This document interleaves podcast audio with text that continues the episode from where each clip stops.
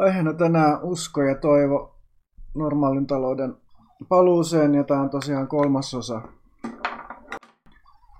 osa sarjasta, joka käsittelee kapitalismi ilman kasvua, eli, eli sellaista talousjärjestelmää, jossa, joka on mahdollisesti kapitalismi tai ainakin pääomat edelleen on keskeisessä roolissa, mutta kasvu on joko erittäin hidasta tai sitä ei ollenkaan.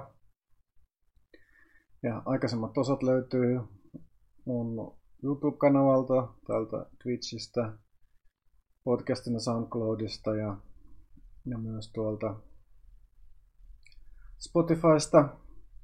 Ja edellisissä osissa mä käsittelin enemmän, enemmän ehkä teoriaa siitä, mistä mahdollisesti johtuu, minkälaisia teoreita on talouskasvun loppumisesta ja, ja jotain ehkä vastaesimerkkejä nyt tässä kolmannessa osassa mä käsittelen enemmän sitten yhteiskunnallisia vaikutuksia, miten tämä vaikuttaa yhteiskuntiin ja liikkeisiin ja minkälaista keskustelua sitten käydään yhteiskunnissa. Ja tosiaan Piketti mainittiin ja hän on, vaikka onkin vasemmistolainen, hän ei ole perinteinen marksisti eikä usko tähän voiton suhdeluvun laskutendenssiteoriaan. Hän uskoo, että ennen pitkää talouskasvu tulee palaamaan entiselle tasolleen ja siksi hän on huolestunut siitä, että tulevaisuudessa ehkä sitten kasvu tulee enemmän hyödyttämään kapitalisteja kuin, kuin työntekijöitä.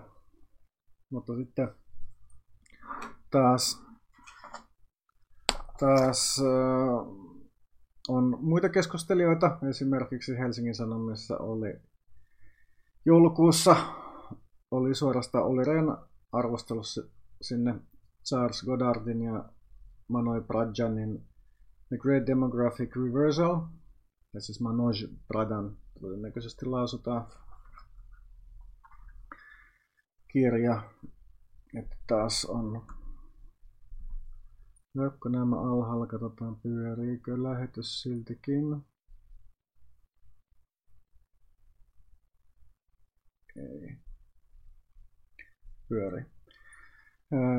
The Great Demographic Reversal, jossa ennustetaan, että matala inflaatio voitosuhdeluvun laskutaipumus kääntyy sitä mukaan, kun teollisuusmaiden väestö vanhenee. Tulee olemaan yhä enemmän eläkeläisiä, jotka sen sijasta, että ne ne säästäisi rahaa tai maksaisi lainoja, niin kuluttaa omia säästöjään tai eläkerahoja. Ja siinä tosiaan ennustetaan, että sitten taas sitten työvoiman kysyntä kasvaa, sitä mukaan kun työvoiman kysyntä kasvaa, tulee palkkainflaatiota tai koska tai oikeastaan niin kysyntä kasvaa, vaan tarjonta laskee, mikä johtaa palkkainflaatioon, palkkojen kasvuun ja ja talous palaa ennalleen, tulee normaalit inflaatioluvut takaisin ja sen takia valtioiden ja keskuspankkien pitäisi olla sitten varovaisia, eikä, ota, eikä valtioiden pitäisi tehdä kohtuuttomia tai isoja budjettialijäämiä ja ottaa lainoja holtittomasti, eli taas se inflaatiopekko siellä uhkaa ja, ja velkakello tikittää. Mutta okei, se on ihan mahdollinen kehitys tietysti. On vaikeaa ennustaa tällaisia suuren mittakaavan talouden kehityksiä, mutta on, on siitä, miksi mä en itse Goodartin ja Pradanin teorian usko. Ensinnäkin, ensinnäkin vaikka väestö vanhenisi, niin eläkeläisetkään ei voi ihan holtittomasti käyttää rahojaan. Ja eläkesäästöjen lisäksi rahoja on myös superrikkailla, mutta superrikkailla ei välttämättä ole mitään erityisiä syitä alkaa kuluttamaan entistä enempää. Eläkeläiset ei voi myöskään kuluttaa, kuluttaa holtittomasti, koska, koska, niin, koska jos sä oot eläkkeellä, sä et voi tietää, että kuinka kauan sä tulet mahdollisesti elämään. Ja sen takia varmaan eläkeläiset haluaa säästää niin kuin pitää rahaa säästössä ja kuluttaa rajallisesti tai, tai ehkä jopa olla säästäväisesti, myös mahdollisesti jättää perintöä. Ja vaikeaa kuvitella, että myöskään automaation kehittyminen täysin loppuisi niin, että yhtäkkiä työvoiman jatkuvasti tarve työvoimalle ei laskisi. Vaikka kuten aikaisemmin on käsitellyt aikaisemmissa jaksoissa, niin innovaatioiden tahto on hidastunut, mutta tuskin se tulee täysin pysähtymään. Myös kehittyvissä maissa on valtava työvoimavarasto. Paljon ihmisiä, joille ei ole mitään järkeviä työpaikkoja ja sitä voi käyttää, jos, jos kehittyneissä maissa tulee pulaa työvoimasta. Ja myös kuten mä aikaisemmin sanoin, niin sitten tämä palkkojen kasvu on myös, jos sitten palkkainflaation tulisi painetta, niin se sitten taas lisää myös säästöostetta, mikä taas luo, luo lisää pääomaa. Että pääoma ikään kuin aina loppujen lopuksi kapitalistisissa systeemeissä pääsee kasvamaan. Ja sitten toinen tällainen normaali paluusta puhuva tai sitä suorastaan vaativa tällainen henkilö on, on radikalisoitunut taloustieteilijä Thomas Malinen. Ja Thomas Malinen on tosiaan nyt sekä kokoomuksen, eli radi, tämän maltillisemman oikeisto-opposition että radikaalimman oikeus opposition suosiossa. Malinella oli puhumassa, kun syyskuussa järjestettiin tämä Suomi eroon EU-sta, eroa hallitusmielenosoitus. Malinen oli siellä puhumassa, mutta ei sitten ollut sitten seuraavassa mielenostuksessa, joka oli, oli marraskuussa ilmeisesti hän, hän, hänestä vaikutti, että tämä ensimmäisessä mielenostuksessa oli liikaa kaikkia koronasalaliitto Kiuanon hörhöjä. Hän ei sitten, sitten tota, siellä häntä näkynyt, en tiedä miksi hän ei ollut tullut paikalle, mutta Malinen näkyy ja kuuluu ja hänellä on, on oma fanikuntansa. Ja tosiaan poliittinen talous podcastissa oli hyvä määritelmä. Maliselle oli rommauttaja. Se on tota, poliittisen talouspodcastin jakso keskuspankkikapitalismista.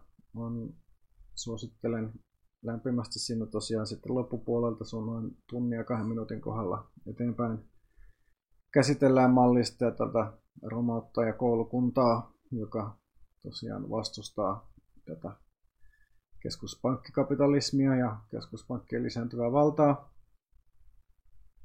Ja nämä Mallisen ja muiden hänen mielisten teo- näkemykset ne perustuu tällaiseen niin kuin, tiukan linjan ääriliberalistien, eli, eli Hayekin ja von Misesin teorioihin, joiden mukaan olemassa jonkinlainen luonnollinen hintataso myös pääomamarkkinoilla. Ja sitten kun jos valtiot ja keskuspankit tekee raha- ja finanssipolitiikkaa, niin se sitten tuhoaa tämän luonnon järjestyksen ja oikeat hinnat ja oikean korkotaso.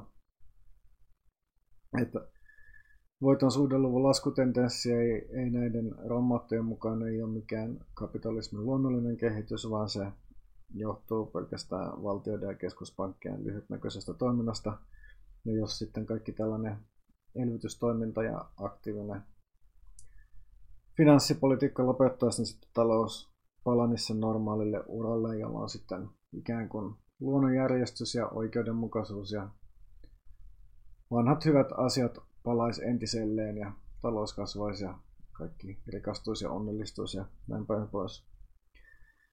Ja tosiaan tämän finanssikriisi vuoden 2002, 2008 alkaneen finanssikriisi, se on tuhonnut tämmöisen Friedmanin monetaristisen talousteorian, jonka mukaan rahapolitiikka määrittelisi inflaation taso.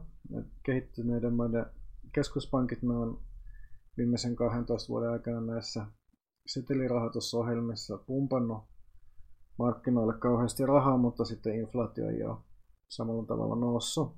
Ja tämä Friedmanin teoria, että inflaatio ja mon, Friedman ja muiden monetaristien teoria, että inflaatio riippuu suoraan rahan määrästä, se on selvästikin osoittautunut vääräksi. Mutta voi, mut voi olla, että sinänsä inflaatio riippuu rahan määrästä, mutta ei pelkästään niin kuin uuden rahan määrästä, vaan myös siitä, että kuinka paljon taloudessa on entisestään rahaa, jolla on sitten rahan tuotanto ei voi olla vakio, mikä oli Friedmanin suositus, mutta sen pitäisi jatkuvasti kiihtyä, jos inflaatio taso haluttaisiin pitää ennallaan. Tosittain tällaista niin kuin mallislaisia ideoita. Törmäsin Twitterin kautta tällaisen kirjan The Price of Tomorrow, Why Deflation is the Key to an Abundant Future, kirjoittaja Jeff Booth. Mutta näissä on tosiaan ero siinä, että siinä missä Malinen haluaisi, että talous palaisi menneeseen tavallaan tällaiseen, tai niin kuin tietystikin tämän, tämän voiton suhdeluvun laskutendenssin mukaan menneeseen mallisen mukaan tietystikään ei ole mitään voiton suhdeluvun kasvutendenssiä normaalissa taloudessa. Voiton suhdeluvun suhdeluku pysyy samana, mutta kuitenkin menneisyyteen siinä mielessä, että voiton suhdeluku olisi samaa kuin menneisyydessä. Booth uskoo, että tämä ei olekaan huono asia tämä voiton suhdeluvun laskutendenssi, vaan sitten se deflaatio, mihin se johtaa, niin se on tie rikkaukseen, mutta Booth ei tunnu ymmärtävän sellaista perusasiaa, että siinä missä niin kun inflaatio voi ajatella, että se on varallisuuden siirto lainanantajilta velanottajille, niin sitten deflaatio toimii päinvastoin. Mutta sitten taas ihmiset, joilla ei ole, jotka on niin köyhiä, että niillä ei ole isoja lainoja eikä myöskään isoja velkoja, niin niille on ihan, ihan se ja sama oikeastaan, että onko inflaatio vai deflaatio, vai ja oikeastaan deflaatio hyödyttää eniten niitä, joilla on valmiiksi ja paljon rahaa. Esimerkiksi justiin vaikka jotain isoja pankkeja ja pankkiireita. Eli edellisessä jaksossa käsittelin niitä, niitä syitä, että miksi matala kasvu johtaa, ei johda tuloja varallisuuserojen tasottumiseen, sitä huolimatta, että pääomatulot vähenis, vaan, vaan siihen, että osakkeiden ja tällaisten sijoitusinstrumenttien suuromistajien niiden omaisuus vaan kasvaa entisestään. Mutta toisaalta tällaisia niin kuin Boothin kaltaisten kirjoittajien kirjoja, niitä varmaan lukee lähinnä ylempi keskiluokka, jotka sitten on mahdollista sijoittaa merkittäviä summia ja varmaan saattaa hyötyä deflaatiosta, vaikka tietysti hyötyisi sitä vähemmän kuin jotkut Maskin tai, tai, tai Jeff Bezosin kaltaiset superrikkaat. Mutta taloudessa tarvitaan myös, myös realista tuotantoa ja, ja se on se syy, minkä takia näitä keskuspankit pyrkii vastustaa deflaatioita ja pitää yllä jonkinlaista inflaatiotasolla. Eli deflaatio ei ole todellakaan keskuspankkia politiikkatoimien seurasta, vaan se ilman näitä keskuspankkien toimia deflaatio olisi vielä paljon nykyistä enemmän. Kaikki nämä tosiaan tässä oli, oli neljä eri kirjoittajaa, mitä mä mainitsin, Goodart, Pradan, Malin ja Booth. Kaikki nämä politiikkasuositukset ovat erilaisia. Yhdet uskoo, että menneisyyteen paluu tapahtuu itsestään. Toiset uskoo, että tarvii radikaalia lomautusta ja kolmannet sitä mieltä, että oikeastaan tämä nollakasvutulevaisuus on hyvä, kunhan keskuspankit luopuu näistä niiden elvytystoimista. Mutta kaikki nämä vastustaa matalien korkojen matalan inflaation aikaa ja, ja haluaa siitä eroon tai toivoo tai odottaa pääsevänsä siitä eroon. Ja tällaiset puheenvuorot voisi olettaa, että ne löytää kannattajaa erityisesti keskiluokasta ja keskiluokan pettymyksestä. Jatkuva kasvu, niin sitä on, on pidetty kapitalistisen sekä vasemmalla että oikealla on pidetty kapitalistisen yhteiskunnan pysyvyyden ja vakauden ehtona. Ja jatkuvassa kasvussa tosiaan voi olla, että rikkaat saa enemmän, mutta kaikki saa ainakin jotain. Ja tällaisessa jatkuvan kasvun etu yhteiskunnassa on, että silloin talous ei ole nollasumapeliä ja voidaan argumentoida, että jos joku tällainen uudistus, niin se hyödyttää rikkaita, niin sitten se voi saattaa hyödyttää myös vähän köyhiä ikään kuin kaikki voittaa, mutta sitten taas tällaisessa nollakasvun tai melkein nollakasvun taloudessa ei ole näin, että se nollakasvutalous, niin se on nollasumapeliä, että jos joku rikastuu, niin sitten jotkut, joku tai jotkut muut vastaavasti köyhtyy. Ja voi varmaankin niin kuin edelleenkin jonkin verran luokkakiertoa tapahtuu. Jotkut nousee parempiin tuloluokkiin tai jopa eliittiin vaatimattomistakin olosuhteista, mutta sitten taas jotkut toiset sitten vastaavasti tippuu ja sitten ollaan niihin, joilla valmiiksi hyvä asema, niin se kasvaa entisestään, kuten on huomattu taas siitä, kuinka osakekorssit vaan nousee ja miljardööreistä tulee kymmenenkertaisia miljardöörejä ja satakertaisia ja monisatakertaisia miljardöörejä. Et varmaankin edelleenkin tulee tyyppejä, jotka sitten tulee satumaan se rikkaaksi, mutta sitten heitä kohti sitten taas jotkut mahdollisesti suuri joukko ihmisiä sitten tulee köyhemmäksi ja sitten myös, myös varmaankin suuret pörssikurssit myös heiluu entistä enemmän ja siellä pörssissä voi sitten kanssa menettää kaiken, mitä on, on omistanut. Ja tällainen nollasummapeli, niin tämän takia luulisi, että se tuhoaa konsensuspolitiikan. Että ei ole enää konsensuksen aika ja se mitä niin kuin liberaalissa mediassa on keskusteltu viimeiset kymmenen vuotta populismin nousussa, mutta oikeastaan niin kuin osittain, ei, ei täysin, mutta iso osa tästä niin sanotusta populismin noususta, niin se on mun nähdäkseni keskiluokan kasvavaa luokkatietoisuutta. Ja keskiluokka on tosiaan saanut paljon kapitalismissa viimeisen sadan vuoden aikana, mutta siltikään ei ole saanut läheskään sitä kaikkea, mitä keskiluokalle on luvattu.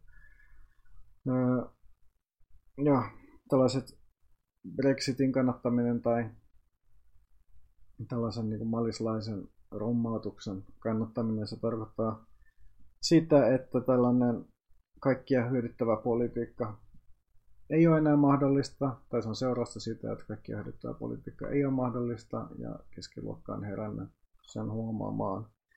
Ja sen takia keskiluokassa voimistuu tällaiset äänet, että millä halutaan palata menneisyyteen ja jollain tosiaan tällainen taloudellinen nousu ja nousu keskiluokasta eliittiin oli helpompaa kuin nykyään. Malinen on ainoa, ei ole ainoa tällainen vihainen ekonomisti, vaikka se on ehkä näkyvin tällainen vihainen ekonomisti. Että tällainen tulevaisuudessa yhä enemmän perussuomalaisissa ja sitten muissa oikeista populistisissa liikkeissä tulee olemaan tällaista sijoittaja- ja talouskeneä, joka on, on fiksua ja korkeakoulutettu ja, ja pettyneitä, tyytymättömiä. Ja nämä tyypit tietysti on, on niin kuin keskiluokalle paljon uskottavampia kuin jotkut hämärät rututeoreetikot, etnonationalistit ja rasistit ja varmastikin paljon enemmän keskiluokkaa kiinnostaa näiden sanoma, mutta toisaalta kuten ollaan nähty, niin se ei ole myöskään mitenkään toistensa poissulkevaa, että voi olla hyvin koulutettua keskiluokkaa ja rasisti myös, mutta tätä myötä ainakin sitten populistisille politiikalle tulee paljon enemmän, enemmän potentiaalisia tukijoita.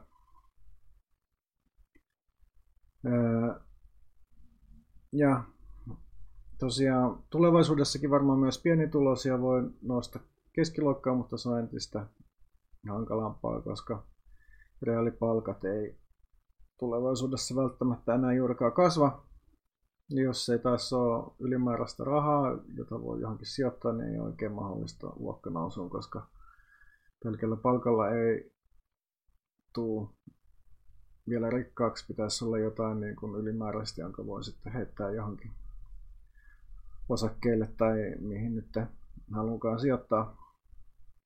Ja tämä niin kuin tosiaan tämä keskiluokkastuminen tai rikastumisen mahdollisuus voisi kuvitella, että se johtaisi myös köyhien tyytymättömyyteen, mutta toistaiseksi tuntuu lähinnä siltä ainakin Suomessa, että köyhät on lähinnä vaan säikähtänyt tätä populismin nousua ja, ja oikeiston radikalisoitumista ja sen takia sitten tarautuu entistä enemmän hyvinvointivaltioon, joka on aikanaan luotu ikään kuin puolustamaan työväenluokkaa ylemmän keskiluokan tällaiselta satunnaisilta mielialan ailahduksilta. Pitää taas ottaa, että pääsen takaisin. Lähetys lähtee takaisin pyöriin yllättävän paljon katkeilee. Nettiä on, on huono vaikka vaikka nimenomaisesti on, on tota, yrittänyt netin tasoa parantaa. Öö, mutta joo, eli tosiaan tosiaan niin keskiluokka pitää, on tyyty, enemmän tyytymätöntä ja pitää suurempaa mökkää omista ongelmistaan, minkä takia pienituloiset on, on säikähtänyt ja sitten, sitten haluaa suojella hyvinvointivaltiota. Tällainen malislainen ikään kuin lupaus siihen, että palataan todellisiin hintoihin ja menneisyyteen niin tällaiseksi niin kuin radikaaliksi ohjelmaksi ja utopiaksi on harvinaisen realistinen, koska me ollaan jo oltu 70-luvulla tai 90-luvulla tai milloin nyt mä olisin mielestänyt, että asiat olikaan hyvin. Joten me tiedetään, että tämä on olemassa oleva maailma, johon on tietysti mahdollista palata ja sinne päästään, niin pitää vaan tuhota riittävästi pääomia ja, ja kilpailua ja tehdä sitten tällainen taloudellinen aikamatka menneisyyteen, mutta ongelma on mallislaisuudessa lähinnä se, että pitää päättää, että kenen rahat poltetaan.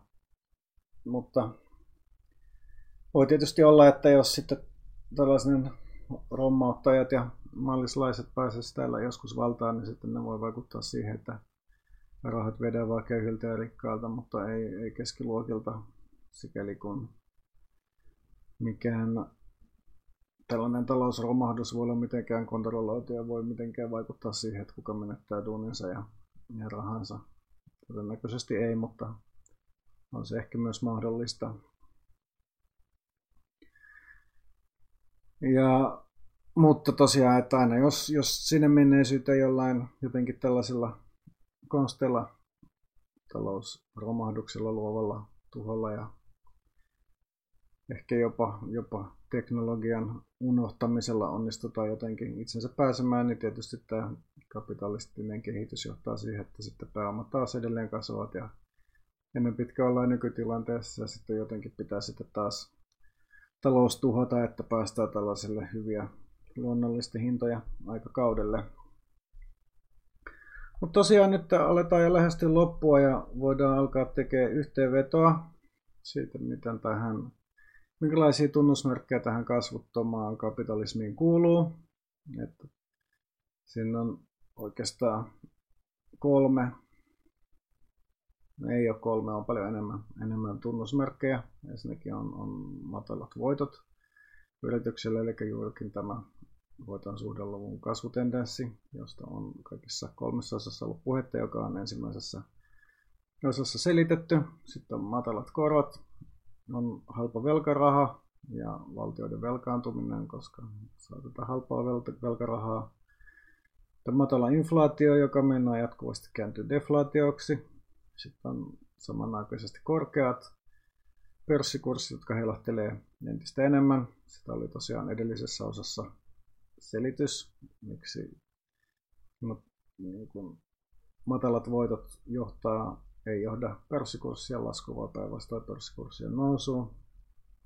Sitten omaisuus- ja varallisuuserot kasvaa, vaikka absoluutti, mutta absoluuttinen köyhyys taas ei välttämättä lisäänny. Voi lisääntyä, mutta voi olla lisääntymättä. Mättä, että varmastikin on, on monenlaisia mahdollisuuksia, miten, miten tämä nollakasvu miltä se tulee käytännössä näyttämään. Yritysten omistajien omaisuudet kasvaa, mutta sitten tällaisia superrikkaita entistä vähemmän ja eliitti koostuu pääosin ylemmistä toimihenkilöistä.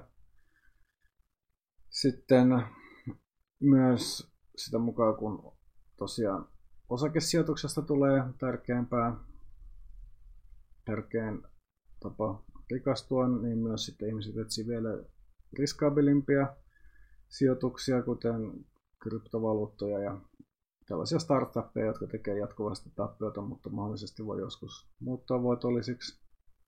Sitten keskuspankkien rooli kasvaa, mitä myös syytä siihen käsiteltiin edellisessä jaksossa. Ja samalla sitten myös kasvaa tyytymättömyys keskuspankkien kasvavaan rooliin. Mitä tätä tyytymättömyyttä käsiteltiin tässä jaksossa ja mitä mallia, mitä on ehdotettu keskuspankkien korvaajiksi.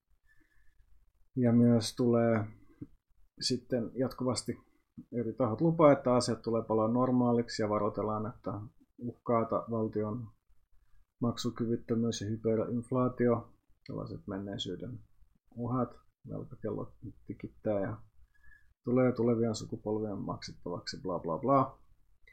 Ja sitten näitä lupauksia ja varoituksia sitten viljelevät kirjat, niistä tulee bestsellereiksi ja niitä jatkossakin tullaan ainakin hommaa Hesarissa. Mutta sitten keskiluokka taas sitten huomaa, että nämä lupaukset ja varoitukset ei taaskaan edelleenkään toteudu ja se katkeroituu entisestään ja sitten sen takia sitten keskiluokan halukkuus tuhota asioiden tila ja palaa tällaiseen normaalin menneisyyteen, normaaliin menneisyyteen jotenkin poliittisella tavalla, niin se sitten tulee kasvamaan. Ja nämä oikeastaan, siinä oli pitkä linja niistä ilmiöitä, jotka niin kuin on oikeastaan tällaisia teo- teoreettisia seurauksia kasvun loppumisesta tai talouskasvun loppumisesta tai, tai hidastumisesta. Ja, mutta nämä on oikeastaan kaikki myös ilmiöitä, jotka on nähtävissä meidän yhteiskunnassa nykyään. Ja tietysti voi olla, että tulee vielä tällaisia kasvun kausia yhden tai, tai useamman kerran, mutta ei välttämättä enää tule mitään pysyviä kasvun kausia. Nämä on tosiaan kaikki, mitä mä oon käsitellyt syytä, niin nämä ei liity ympäristön kantokyky ja luonnonvarojen rajallisuuteen, vaan ihan pelkästään kapitalismin sisäiseen dynamiikkaan, joka asettaa kapitalismille omat rajansa, jotka saattaa tulla vastaan jopa aikaisemmin kuin ympäristön kantokyky tulee vastaan. Mutta onko tällainen sitten uusi todellisuus ollenkaan kapitalismia, niin se mulla ehkä jää tässä vähän nauki, että et toisaalta on sikäli, että tuotantovälineet on edelleen yksityisiä ja, ja yksityishenkilöiden omaisuudet on myös suurempia kuin koskaan. Tämänkin omaisuuden nimellisarvo osakkeena. Mutta toisaalta sitten pääoma ei enää uusina itseään ja tällaisia perinteisiä kapitalisteja, jotka on tosiaan tällaisia rahamiehiä, jotka sitten elää sijoituksensa tuloilla, niin niitä on yhä vähemmän. Ja järjestelmä ei myöskään pysy pystyssä ilman, että keskuspankit niitä jatkuvasti tukee. Et jos tällainen systeemi on kapitalismi, se voi olla, olla, mutta se on ainakin hyvin erilainen kuin mikä aikaisempi kapitalismin versio. Siinä oli tällä kertaa kaikki. Ja tosiaan mä pidän vielä chatin auki, jos haluaa joku esittää kysymyksiä. Jos joku missas osan lähetystä, lähetyksestä, niin tulee ei välttämättä huomenna, mutta ehkä viikonlopun aikana sitten taas YouTube ja podcast-palveluihin ja myös blogiversio tulee ulos. Ja nyt itse asiassa vartin päästä mä lupasin, että mä sitten käsittelen Navalnia ja Navalnin syytä palata Venäjälle, mutta t- tällä kertaa vaihteeksi Venäjäksi, mutta jos joku yleisöstä osaa Venäjää, niin voi tulla linjoille. Ja seuraava tota, varmaankin tulee sitten taas muutenkin seuraava lähetys tulee olemaan venäjän kielinen joskus tuossa ehkä sitten ensi viikon puolella suomeksi sitten taas jossain vaiheessa jossain vaiheessa pidän lähetystä myöskin. Mutta se oli tällä kertaa näin ja, ja kiitos kuuntelijoille. Palataan taas asiaan suomeksi varmaan ensi viikolla.